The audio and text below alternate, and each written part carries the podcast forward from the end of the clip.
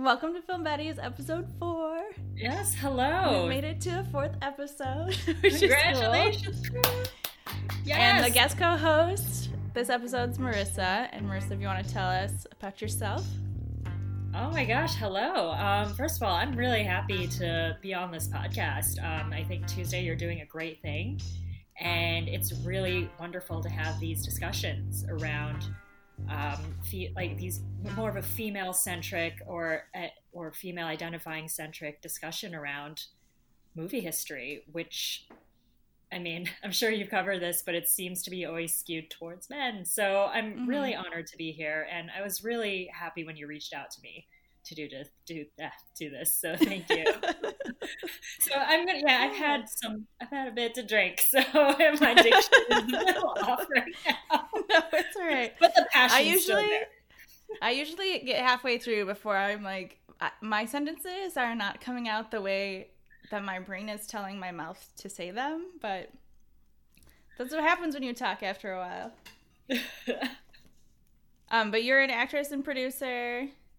Yes, yes, I'm an actor and producer here in New York City, based in New York. Um, I work on the East Coast and I have roots in LA as well, so I fly out there every now and then. I've been producing, the last thing I produced was a theater show up in Provincetown, Massachusetts.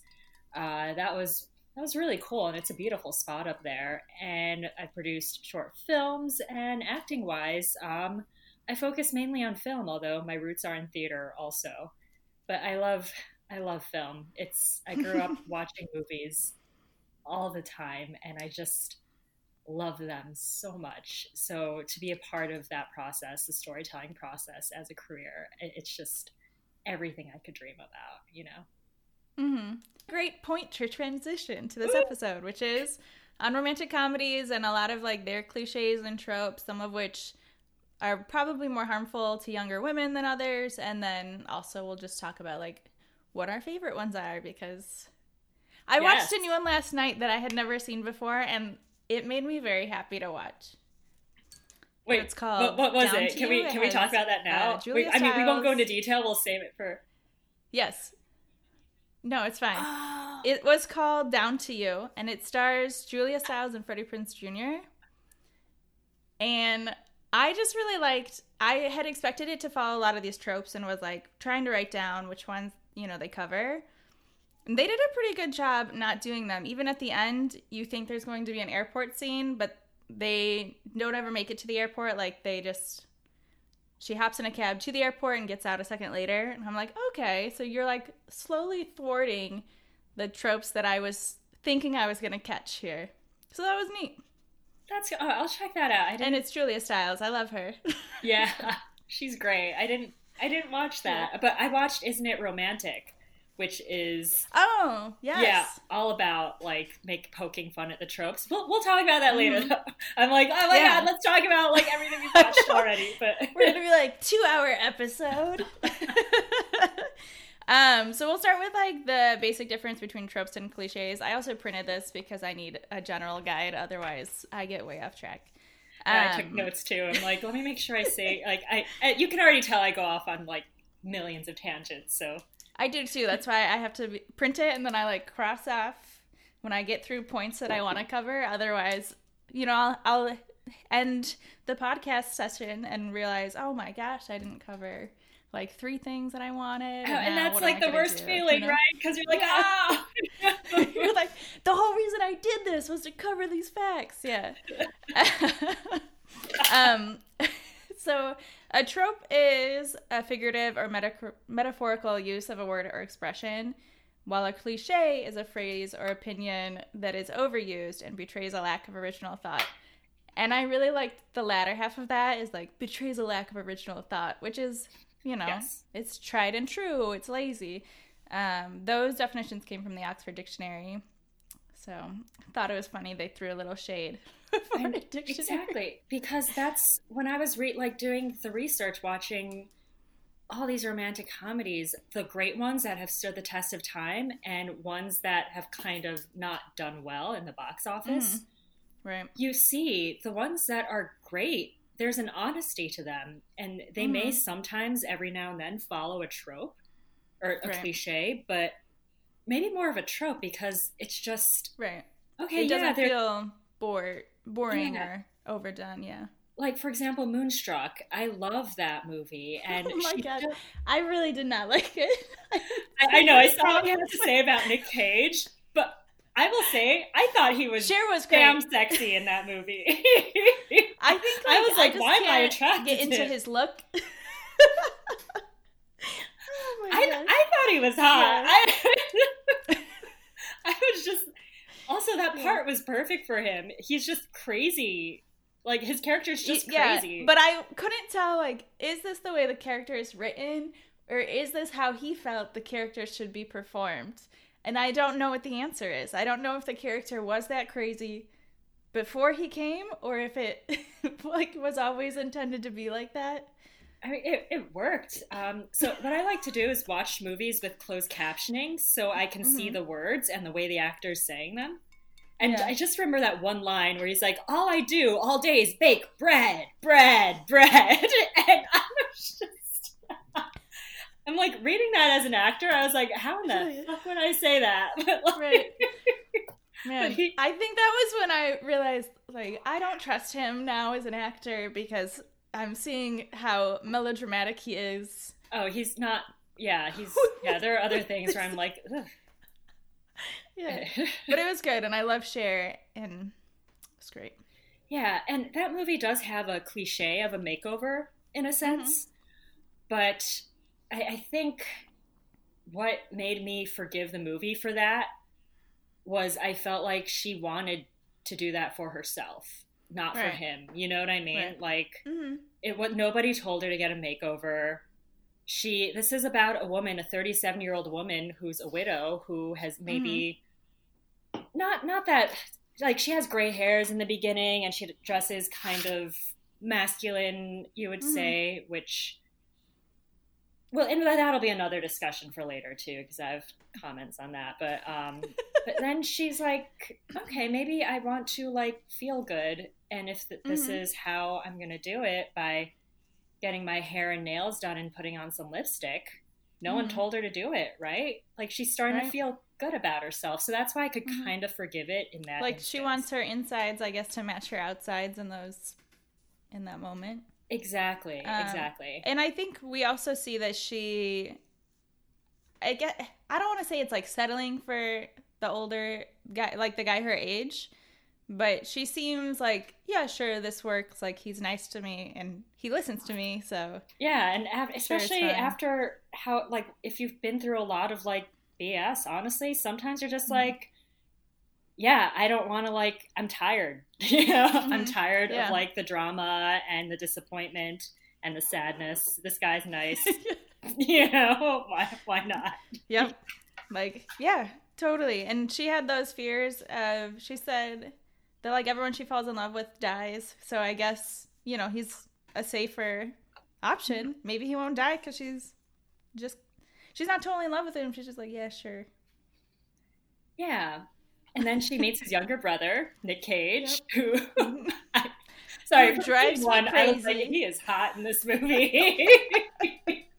Oh like, my he like shows up in like a tank top and like smudged with like ash and all sweaty. Oh, man. like, Uh, he looked like he was more of a railroad, like a railroad like furnace worker than a bread baker. That that was a bit dramatic for baking bread. yeah. like in the in some some dungeon baking bread. Yeah. Yes, but it, it's just. But I guess what makes that movie work? I mean, first of all, Cher is incredible. She mm-hmm. every every inch deserved that Oscar for that. She yeah, she was great. I was also like, oh man, she looks so good all the time. How does she manage that? yeah. Well, I guess money, but money helps, and when you're in an industry that kind of depends on a woman to look good, also, it's Yeah. like part of the part of the process. At least back then, Mhm. for sure. So. Um, Right. And yeah, I guess with that movie, sorry, what were we talking about? I feel like that was a lot of tangents. I'm like, what was the Yeah, we first were. question? um we were talking about uh how she meets Nick Cage and like she I guess rediscovers like passion Yes, yes. It's and it's all a timeline of like two days, right? Yeah. Which Mhm. is crazy. And what I love is the side stories in that movie. Like, I'm like losing my mind over here. But like, why is he obsessed with the opera? I, I like I have two. There's two things I love: you and the opera. yeah. And I was like, what is happening with this movie? It's Man. I mean, I, I, with movies, I always like to look at the writer first, then the Mm. director. Um, the writer is John Patrick Shanley, who is primarily known as a playwright. And I don't, Ah, okay. yeah, he didn't direct. The it. opera. Yes, his plays are very, they're they're like that a lot, where Okay. characters are like characters. Mhm. And even like you see in the supporting cast in Moonstruck, everyone's so fully fleshed out and so well written. And what's interesting about this movie is her parents, um, Cher's character's parents, have their own storyline going too. Like her father is cheating on her mother. Mhm. And this was the first time I saw a movie where I actually understood cheating, also Mm. if that makes sense. Normally, like growing up as a teenager, I remember being like, if anyone ever cheats on me, he's fucking dead. Can I swear on this podcast? It's okay if you do. Okay. but as you get older, there's just you just understand the nuance as like it's just Mhm. you feel compassion for the person Mm-hmm. cheating. This is the first movie that's done that for me, and maybe the only I one. still think never allowed. Oh, for sure, for sure. I mean, like, like disclaimer, not that I'm like I, I feel compassion, but it doesn't mean like, please don't do that to me. exactly. It's like I can understand it, but don't you ever fucking do that to me. But Right. but they showed it in a more human humanistic way instead of like someone's like oh i'm just bored in this relationship or exactly, i want out and i'm not brave enough to say it yeah Exactly, which would be a cliche, which is lazy writing. I'm bored. I'm Mhm. gonna cheat. Okay, but Mhm. why? Why are you Right. bored? Why are you choosing to Mhm. cheat out of your boredom? You know, it's Mhm. just all those questions that this movie really beautifully brings to life. And I think that's what makes this movie special too. Not just the Mhm. shared Nick Cage relationship, but just everything going on around. yeah it was also nice that it's like so new york and it's from the 80s Oh So my god, the big hair. but to see like the city you know uh 30 something years ago it's good times yeah, it's it's. There's like a lot of rom coms take place in New York City. I feel like mm-hmm. um, more so yeah. than i guess El- they're like the city's rough so we need some softness But and you could still find love in a rough city. Yeah. yeah honestly, like it does give me hope. I'm like, I want to find love in this rough city. Like, hey, those characters could do it. yeah. Yeah, if they can do it, anyone can. but yeah, it was a good movie. Nick Cage's Yeah. performance aside, I really enjoyed it. But I had a hard time getting past that. I Uh. think that's just that's probably a matter of taste at this point. It's like, oh, Yeah, I like Nick so. Cage, yeah, it's. But yeah. it's it's Cher's story. It's Mhm. it's everyone's story. It's also Right. Cher's story. So Yeah, yeah, and Cher killed it. It's so very honest. it's. Yeah, yeah, and Yep. it's honest Yeah, it in is. all all of its ways. So that's what makes it Oh, special. the scene when they are at the opera though, and Cher sees her father there. I love that discussion where they're like, "Did I see you? I don't know if I saw you." That was good. Yeah, yeah. like, it wasn't like a big. we don't know what the story is. yeah, it was just like, Exactly. I don't want other people to know I was here with this person because we're both doing something we shouldn't be doing. So I, I don't know if I saw you. I, I love that. Yeah, because you expect a big confrontation, like what the fuck, Mhm. right? But in Mhm. reality, if you think about it, it's like I need time to process that, right? And so it's Mhm. like, okay, bye, and then maybe yeah. later, And you're yeah, in a place later, that you dressed up to go. Like it's not a venue for a big blow up either. Even if they, even if the characters had wanted it, it's not the ta- it's not the time or place. yeah. So yeah, So I thought that was beautifully done. Just a really beautifully done movie all around. yeah, I enjoyed it. Minus Nick Cage for you, although I didn't mind him. So it's like I'm probably the only one who's like meh to him, but I have harsh opinions when it comes to. I don't want to finish my sentence because I don't want to be insulting. So no, no. I, to I, just I, men in general. I, I think I know. Like- I can I can read your mind, men. and I yes, yeah, I, yeah, and I think that's fair. I think that's fair. Yeah. Mm. Do you want to run through this list of uh, tropes that we see in movies from Bustle? Yeah, yeah. Um, I have a few things to say about that too, because um, Okay. for, as part of the research, a lot of it was reading articles about all Mm-hmm. the romantic comedy tropes, and after a while, I mean, let's just start reading them, and Okay, like, yeah, cool. You you want to start? uh, sure. It's on the bustle list. Yeah, it's titled 34 Things That Happen in Every Single Romantic Comedy Ever because you cite Cool. your sources. Uh, yes, sources are always important. They are always very Yeah. important because, Yep. especially, Um, yeah. While you I always up, find- uh, I'll put the the caveat that like these are awful, obviously done more frequently in like heterosexual rom coms because that's what we primarily see on the big screen. And it'd be interesting to see as films become more diverse and like what we see on the big screen changes a little bit, evolves a little bit if um, they keep these same tropes up. Yes, it would be. Yeah, just I yeah, um, piggybacking on that disclaimer of how this is really focused on mainstream romantic Oh, it's also comedy. in what I sent you if you if that's easier to pull up. Oh, right, right.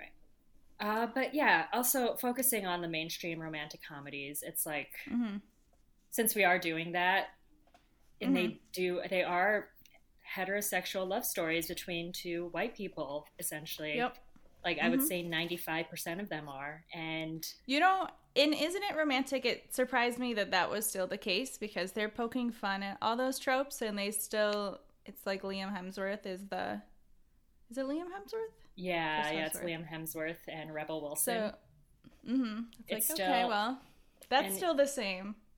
Yeah, and her best friend, who she, who's in love with her, is also a white male, which is Mhm. okay. So it's like, all right, but um, yeah, when it comes, yeah, it's all heterosexual for the most, yeah, heterosexual romantic comedies, and it would representation is coming. I'm always optimistic about that. I always feel like history sides with progress, and we're just on our way there. I mean, it's more uh, representation's a lot more prevalent in TV these days. Um, Yeah, I've noticed that too. yeah, yeah. I- don't know if it's just because it's and not that it's easier to make TV shows, but hmm I think since there's more venues to create mainstream TV shows now, and also I think the format of storytelling to have long form storytelling to tell a story like that is important as well because you want to get you want to encompass the world and sometimes the world that you're in and sometimes you need more than an hour and a half or 2 hours to do that. hmm So that's why I think TV is perfect for that kind of storytelling as well. And then as the artists who are representing the under the underserved, the underrepresented on screen, the writers and directors, as they are fine tuning that voice, I find Mhm. that sometimes okay, you need time to like like for example, you need time to turn a long email into a short email, right? If you like when you start it's like, it's, like I used to The, in the office edits to make it to make it Short. brief. and sweet. Yeah, it takes Yeah, forever for- to write a short email, but to write a long email, you could just let yourself write a long email, right? Uh, Yep. But Just keep going. yeah, you just have to keep work. Yeah, but then you realize, okay, here's the like, here's a story I want to tell with this email. I find that's Mhm. probably where we're heading from TV into film when it comes to these Mm. underrepresented stories, so to speak. So it's just nice to have the format of TV to really bring in all the elements you want to bring in to build your Mhm. world. Okay, now we work on compressing that into an hour and a half to bring to a movie script, which hopefully a studio will back and bring to the Right. big screen. I know.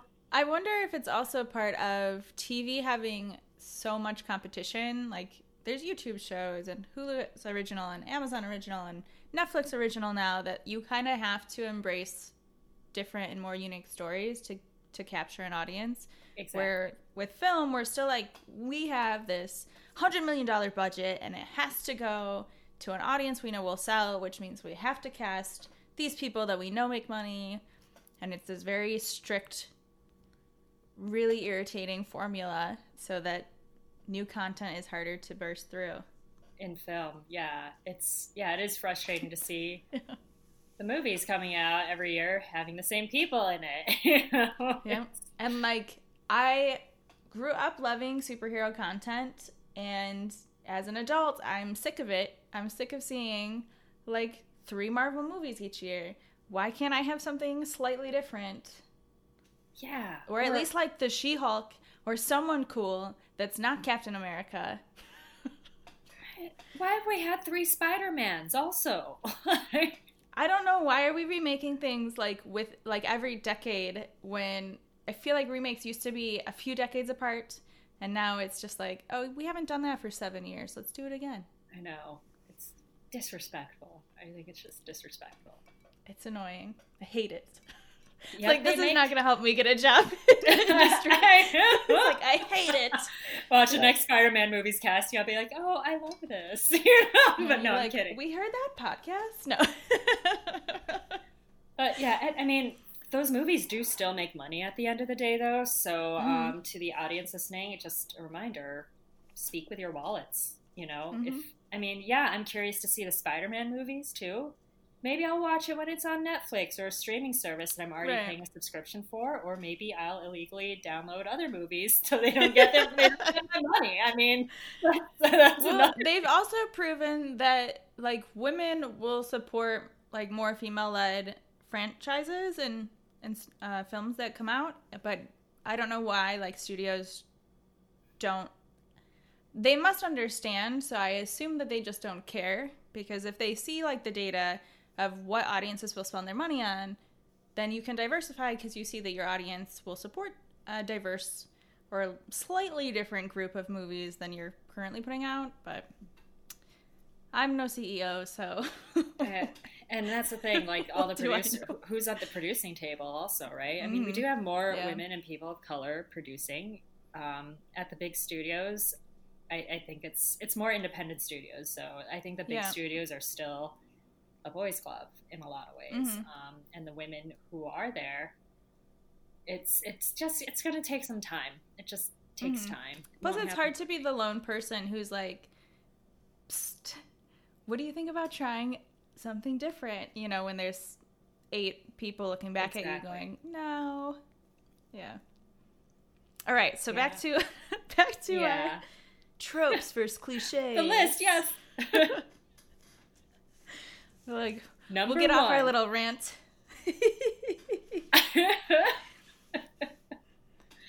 yeah, the Um, airport. Number one. Yes. Airport confrontations, usually running through to catch the love of one's life before they're gone forever. Yep. Which I feel like is in I don't know, 80% of rom-coms. It seems like it seems like from the 80s to like 2010 it was a very uh commonly used device. Yes, I mean, we see it in Love Actually. We see it in How to Lose a Guy in 10 Days. We see it Mhm. in that movie Only You with Marisa Tomei and Robert Downey Jr.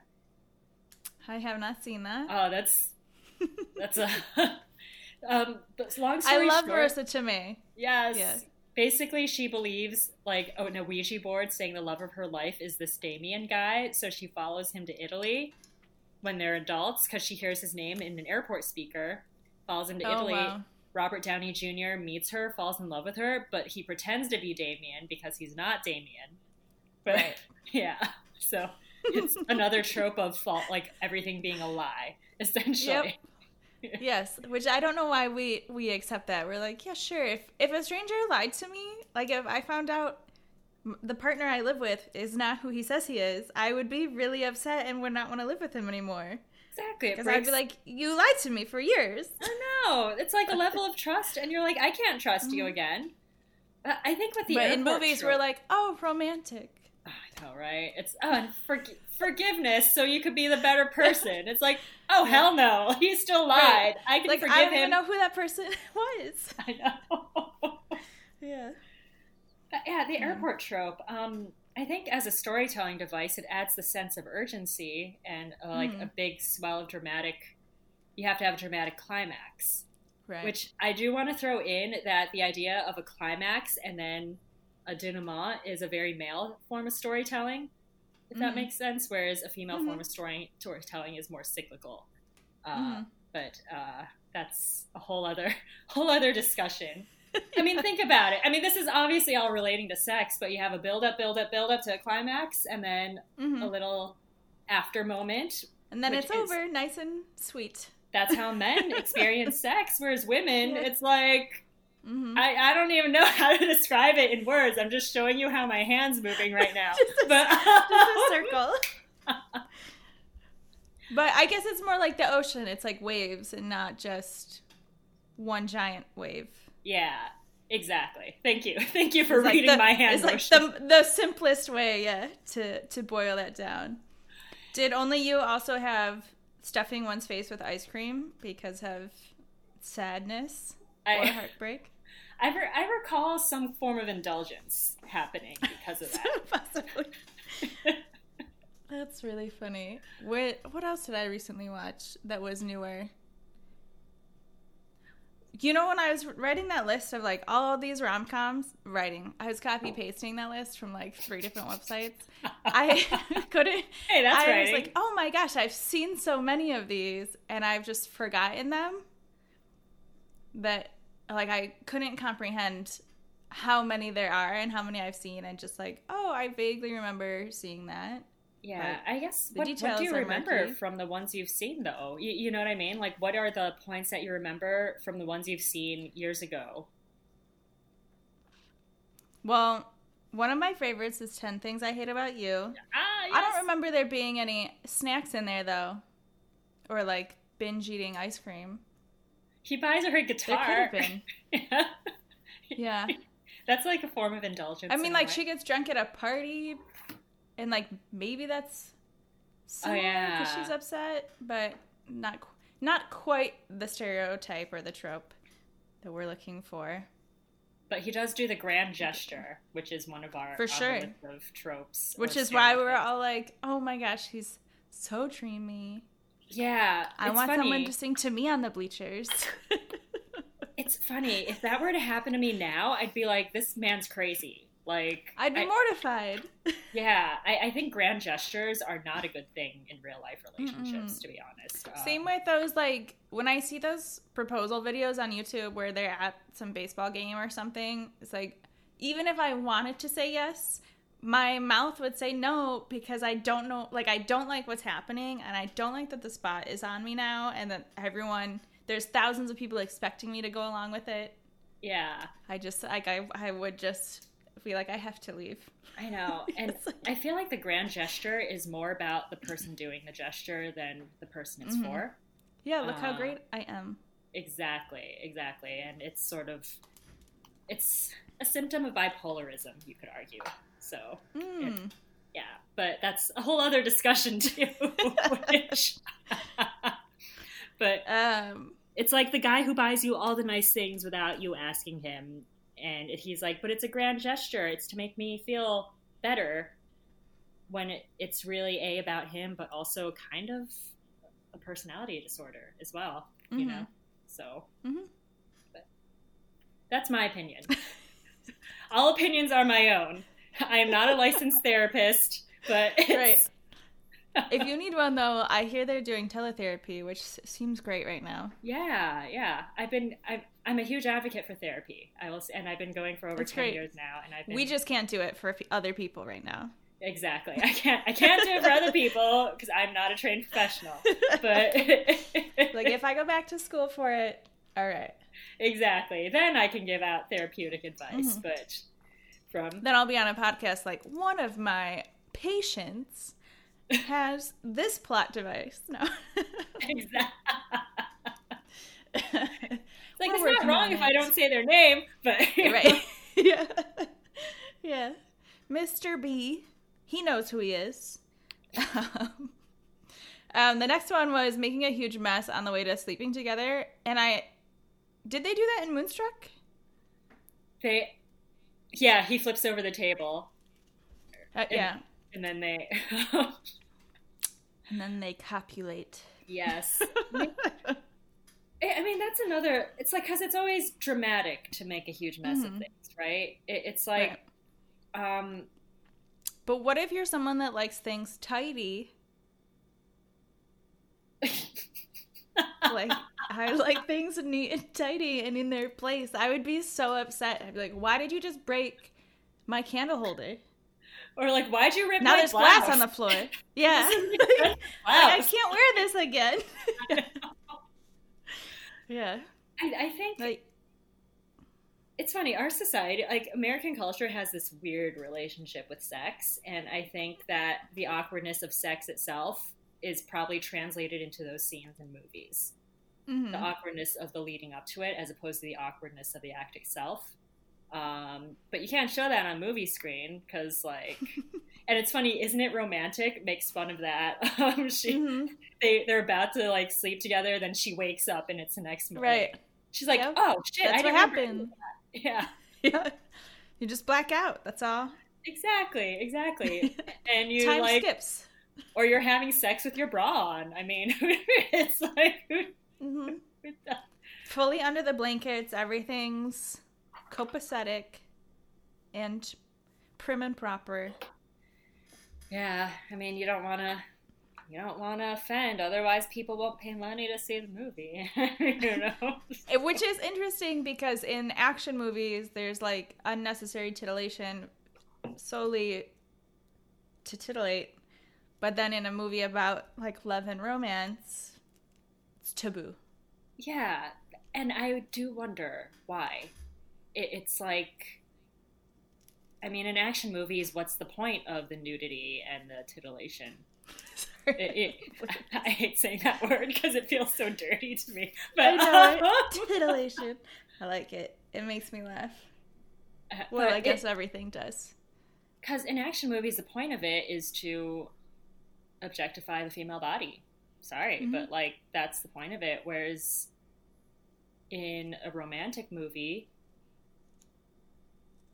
it's Oh, is it because they are like men see action movies, so this is for them, and like women see rom com, so and we don't want to teach And they women don't how to appreciate their bodies because god forbid but um, that's probably more it.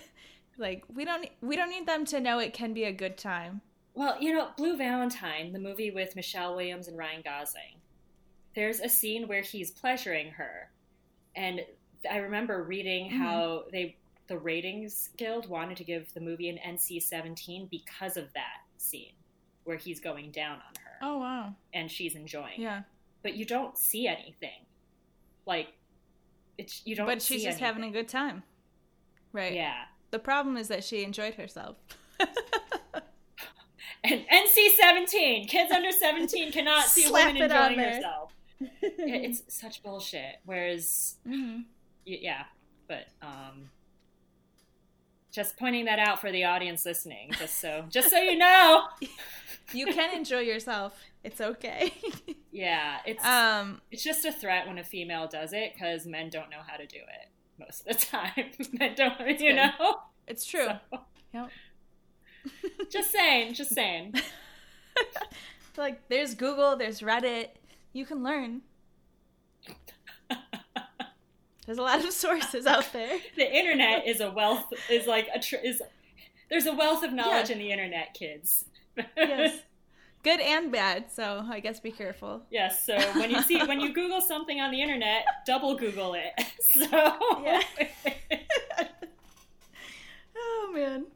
Um, next on the list was pathetic and needy best friend, which I couldn't really think of anything that had that. I felt like the person who seemed more pathetic was usually one of the leads. yeah, I would agree there. Um, the best friend, I feel like I, I didn't really see a move. Well, I will say Hitch, maybe the Will Smith Mm. Eva Mendes movie. Um, the best Yeah. friend is always having trouble dating, but I wouldn't have. I wouldn't call her needy in any sense or pathetic. Yeah, Like they don't take away from the lead story.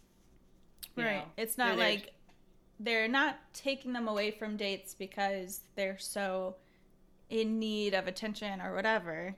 Yeah, they're there to listen to the leads and give them advice and be a sounding act as a foil. You know, all Mhm. those. All those Other best friend roles are the cynical best friend, which I feel like I have seen a lot. The but gay I want to say friend. in Yeah, the gay best friend is big too. That's like everywhere. hmm And I I don't know when it started and why that was deemed a great idea. Or was it like 'cause- we need diversity, so we'll throw we'll make that character the stereotypical gay character? That could be it. Um, gay, also, the gay best friend isn't a threat to the male lead and isn't in Ah. competition with the female. And God Mhm. forbid a healthy female friendship is portrayed on screen. I mean, you know what I mean? Yeah, that's So- true. We're always in competition with each other. That's just how it goes. Exactly. So I think that's just another lazy cliche, honestly. I love I, I Mhm. love my I love the gay male and female population. I love uh, it, it it's they do need more representation on screen. They also Mhm. deserve better than being relegated Yeah. to gay best friend in romantic comedies. So hmm for sure. We talked a little bit about the B plot couple. Um, according to Bustle, though, it's more like people who are working to make the main couple work out. But I feel like it can also work in the case of like Moonstruck, where it is just like another couple whose storyline you can kind of compare. I don't think Yeah. that's necessarily a cliche. I think it's just like, well, we see the difference in these two. Um, Yeah. it's a storytelling device more so. yeah, I think it's the friends in When Harry Met Sally that would be more in line with like what Bustle is claiming. Yeah, yeah, I'd agree there because I, I think the first thing I think of is set it up, where the story Mm, is the 2 leads setting up the Mhm. side couple. Uh, Lucy Taye Diggs. That's a great movie, by the way. I really enjoyed that movie. Set it up. Um, I had fun watching it. Um,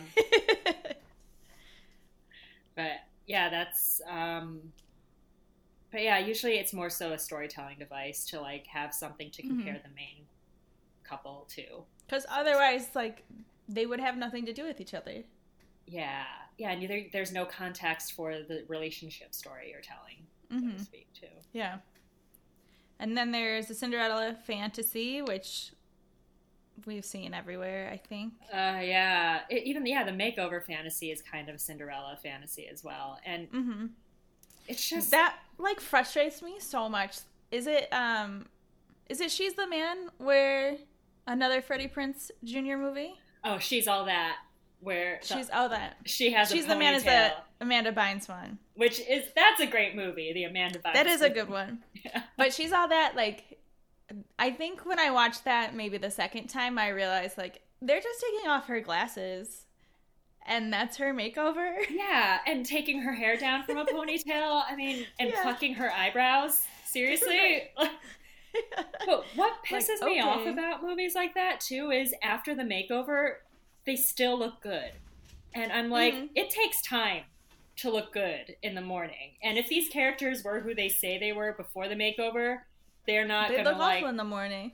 it, exactly. so it's that's also what pisses me off about those movies, how they continue to look good after the makeover. It's like, no, there's you know, a certain level of maintenance required and if the characters are supposedly don't care about that, why are they why are they still looking good after the makeover, you know? So Is Mia Thermopolis in what is the movie that Princess Diaries.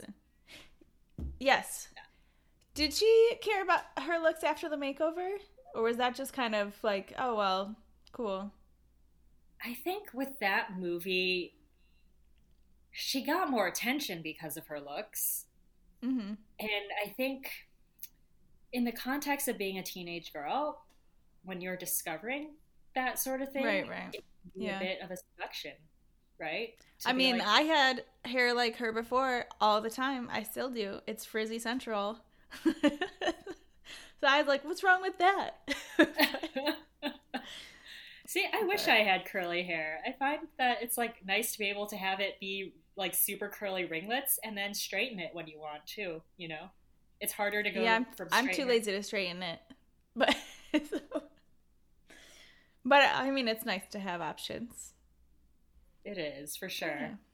And yeah, the whole makeover thing, it's just who's it for and why, you know? Like we mentioned Right. before with Moonstruck, it was more forgivable because you felt like she was doing it for herself, hmm you know? But I Uh, think most often it is used as like this character is not attractive enough for the male character we want her to fall for, or we want him to fall for her, and he's not gonna fall for like this mousy glasses wearing girl.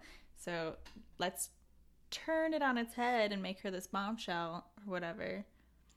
what what was it? Was it Pretty in Pink that where it was the guy falling for like the loser um shut like the lo- like not the loser but the like in the high school circles they were considered losers. Yeah. The girl who wasn't conventionally pretty or it was sort of Breakfast Club too, Yeah, Right. that's what I was thinking. but she still had to go over go through a makeover for the jock to fall in love with her in the Breakfast Club, you know. Mhm. So it's so Oh, there is one in that same vein where the girl is like a tomboy. I think it's by the same. I think it's by John Hughes also. Oh, the one with Caroline um, Thompson or Lea Thompson?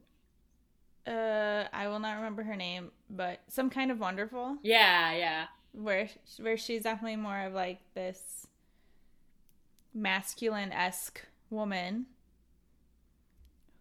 I, they didn't really do a makeover, I don't think, but she, I think, did try to be somewhat pretty at one point and was like, okay, well, this isn't working for me as a person.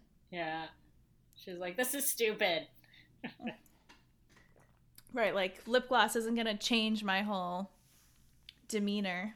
Yeah, and if it does get boys to like you, then it's not worth it because they honestly no, see, like, be just be you, be authentically you, Mhm. and you'll attract the person who will like the authentic you. You know, Mhm. as Yep. opposed to the person forcing themselves to put on makeup every morning. Yeah, I put on makeup, put on a persona. Exactly. And people enjoy makeup. I know there are people who do enjoy putting on Mhm. makeup and playing with that, and that's fine. But also, it's if you don't like it, then don't do No, it. I'm kidding. Yeah. I mean, I speak as one of those people who does enjoy makeup. So, as you can see from my TikTok face right, Right. now. But um, I'm like, I have BB cream and uh, usually like mascara, and that's the most I can commit to. That's me, like with a full face. I was gonna say mascara is like that's an intense makeup item to commit to though mascara because you gotta take it off and everything and it's like it doesn't I know, but it, it makes a difference. makes your eyes look bigger or something. I don't understand, but I like it. That's what I commit to. Yeah, it is. um, another one is the undercover cutie. Um, someone who Ah. infiltrates another world. This is like I think How to Lose a Guy in Ten Days, sort of, yeah because they both lie to each other. Yeah, same with Never Been Kissed. She infiltrates the high Oh, school yeah. world. Really, that movie's got so many problems, but I love Drew Barrymore, so I let them all slide. I know, right? It's like, ooh, this Yeah. isn't good. like as you're Right, watching like- it with that like objective he's a teacher and she's a high school student. Like it's not okay. Oh, and where do Yeah. and 17 year old girls do not I, I don't know if they were dressing like those like the popular girls in the movie i don't know I, i'm maybe i'm out of touch with teenagers now but i'm just like does your mother Right. know you dress like this Just like, yeah, I don't know, but yeah, that one, man, that's a good one though. yeah it, it is really good I think she has a makeover in that too when she like does prom. A sec, well, as an ad- I don't know that it really counts as a makeover because it was like 10 years later from her first prom to this prom, but yeah, There yeah, there, yeah. There's a makeover makeover in that one. Um, and oh, she's a man also has the undercover. Uh, oh, person. yes. That's true. that was oh, that was based on a Shakespearean play, though. So I guess I love it. the idea of going Twelfth undercover, night, right? Yeah, Yeah. Twelfth night. We're just I- stealing ideas. That's another one though. Is like we remake classic stories like Shakespeare, because why? I know it's like all storytelling is theft to some point or some degree, but just try a little bit harder to like change something, Yeah, tweak I, something. It's like Romeo and Juliet going to West Side Story, right? West Side Story is Romeo and Juliet, but they added cultural relevance at the time hmm and made it its own. So you don't Yeah. really associate Romeo and Juliet with West Side It's like Story. you can see where it came from, but it does stand alone as its own story. It feels. Yeah, because the human truth behind that is, yeah, sometimes there's going to be groups that are at opposition with each other, as we're seeing right Mhm. now. Let's have a Romeo Right. and Juliet with a Democrat and a Republican. I'd love that. But um, That would be amusing. that would be something Aaron Sorkin would write. And I feel like only Democrats would probably watch. I don't think Republicans would. They'd be like, that my daughter would never. yeah, I, ugh. Um, I'm going to stop myself because it'll turn into Yeah. another conversation.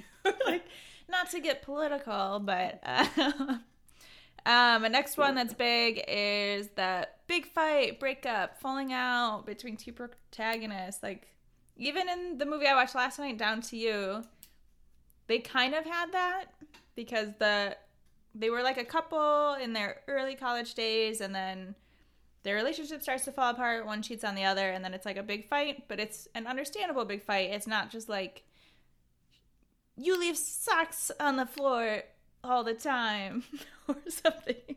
That's So true. It is always a big fight, isn't it? Mm-hmm. And I'm looking over the list of the movies I watched, and they all had that. Actually, I'm yeah, they've all had that. It's weird. Mm-hmm. I mean, is it just a storytelling device? Do you think to like have some kind of drama happen? Well, I was thinking about this because when I was younger, I thought that like if you fought in a relationship, that meant that you're passionate, that like I care enough about you to have this big fight. But Mhm. now that I'm older and like I'm in a relationship where I've never shouted, I'm like, okay, it's not something that like proves anything if you have this big fight. It's just to me it's more of like, well, I guess it's like a personality thing, but I don't view it necessarily as healthy anymore where I used to. Yeah, and I've been in those relationships where the big fight happens. And I hate to say it, but the big fights will keep happening if one happens. Mhm. You know, it, it's just Yeah. and then it's not good or healthy for either person. But um But it feels like like I've seen it on TV or like I've seen adults do it in real life. So it must mean that it's normal and like that's what happens, you know? yeah, and it's like, okay, we had a big fight. Maybe if I just say I'm sorry, like they do in the movies, it'll be, all be okay. And it's like, Where I do a grand gesture. and Oh my God. to normal. yeah, Make up for that. Yeah. that's when really it's like yeah, now there's a seed of hate inside because how could you do that to me, you know? I know. It's like, oh, it all goes away once all is forgiven. It's like, hmm I don't know about that, but it's Yep.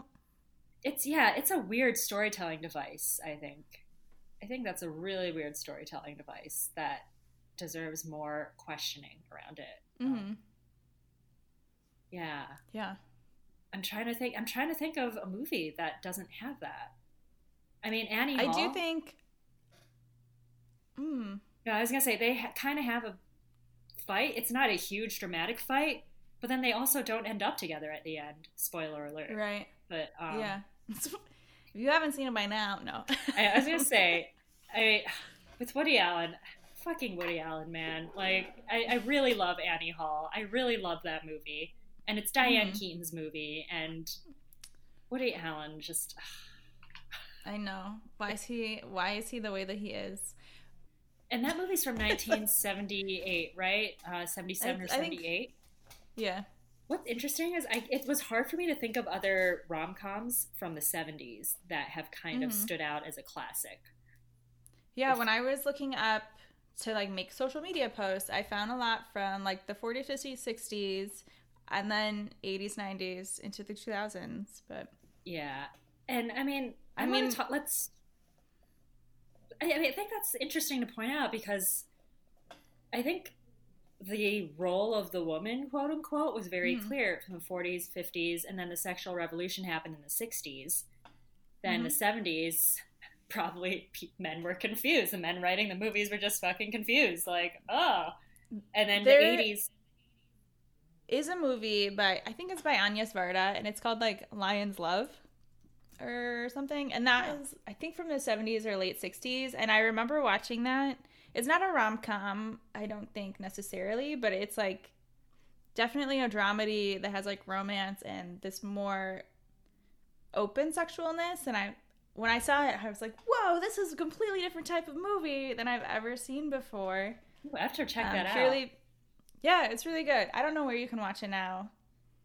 I don't know how I watched it when I was in college, but Because Blockbuster Video was still around, probably, right? probably. What was it?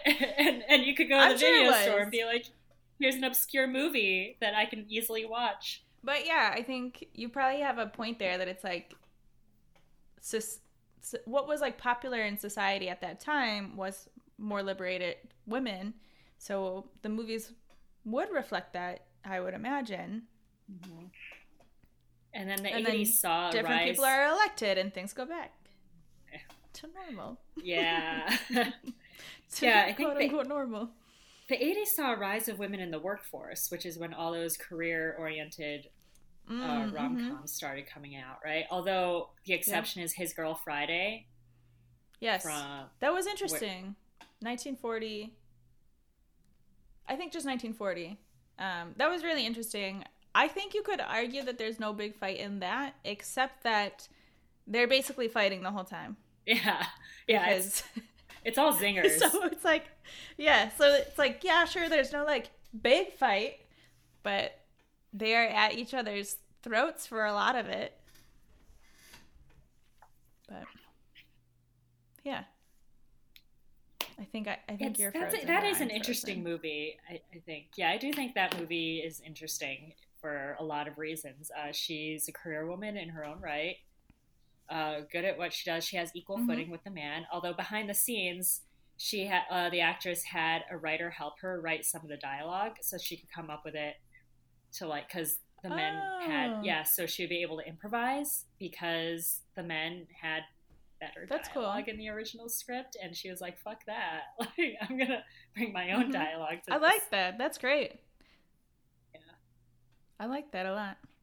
I did like that um she knew the kind of scams because she had worked with them that they were they would pull on her like fiance. And I like that she could be one step ahead of them because she had been familiar with them. Yeah, that was a neat uh, thing to include in the movie. Um, so many of these are probably not worth mentioning. I think one other one that I would like to mention, or two more actually, are the hot mess. How like the main character is a hot mess of a person, and love seems to somehow fix her. Like Bridget Jones' Diary and where else has someone been a mess? Um, I want to bring up "Isn't It Romantic" because she's kind of a mess at the beginning, but Mm, then, mhm. but the with that movie, it's about her figuring out she needs to love herself first. Right. But it's still I guess like Trainwreck, she's a hot mess. oh, I never saw that one actually. Oh. Oh. Yeah, I think she is, but I don't think like romance fixes her. And I think that's one of the reasons why I liked it. It was like she's kind of a nightmare. I think also bridesmaids. There were a lot of them were hot messes. Oh, for sure, for sure, and I love Bridesmaids. I, I, I Me too.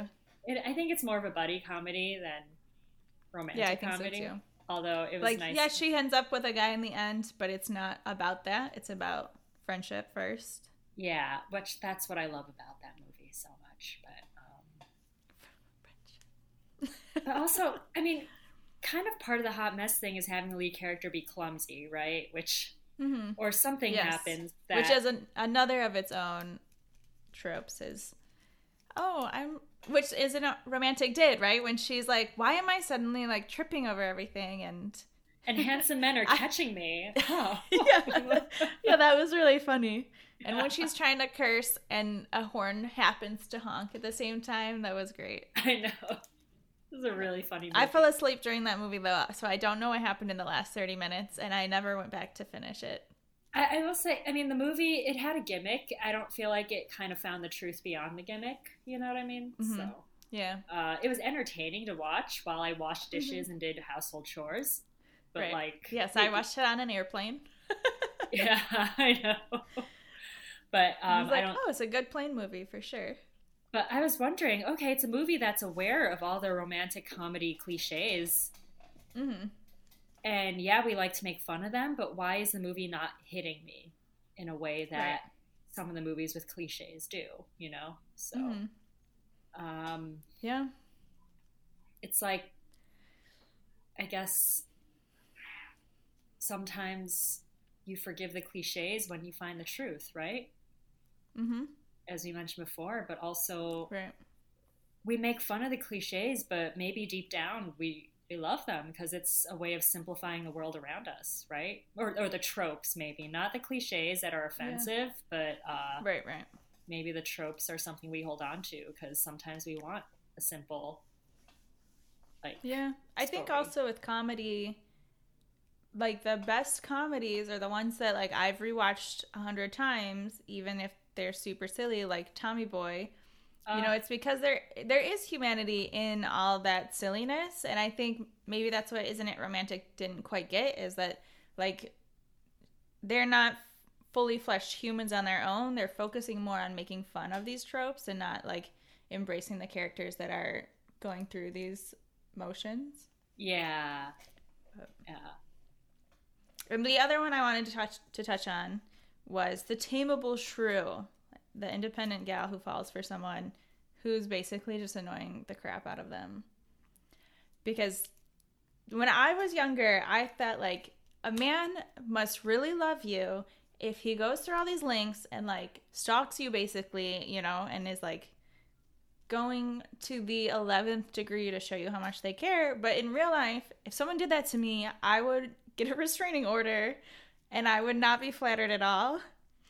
But it's interesting when you watch movies like that, you're like, oh yeah, like it's so sweet having like, uh, John Cusack outside your window with a boombox is like, yes. I would yeah, be mad like, about oh, that. It's so. I'd be like, why are you waking me up? Why are you disturbing me?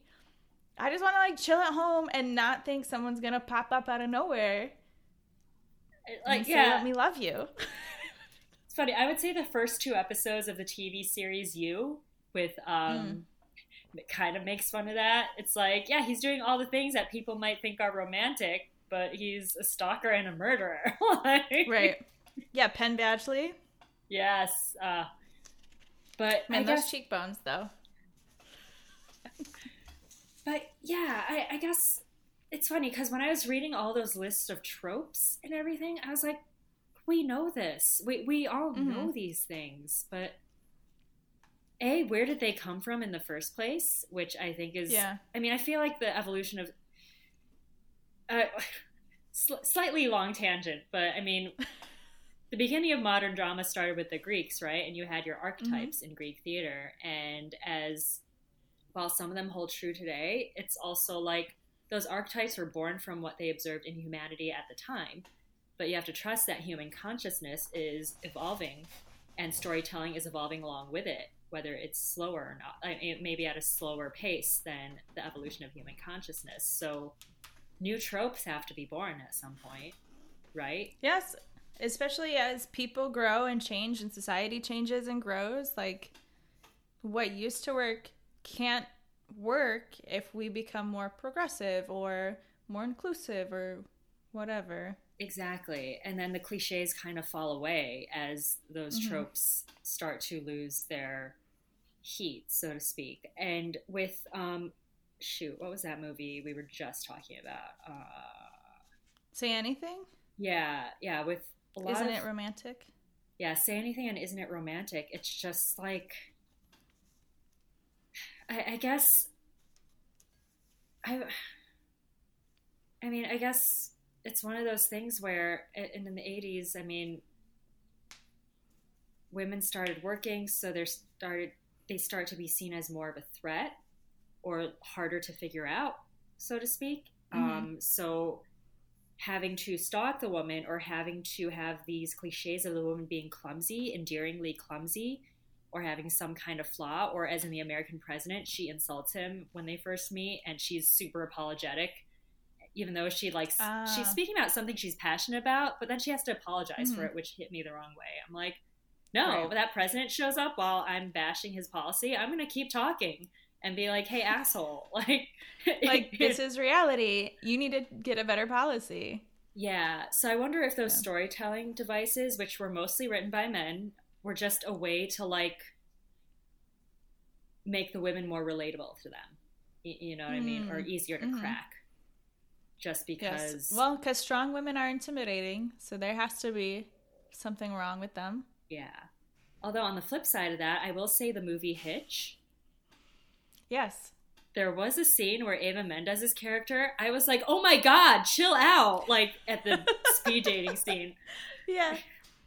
like I wanted to shout at her. I'm like, he actually is trying to like find something genuine, and you have like you're just like constantly Right. hammering on him.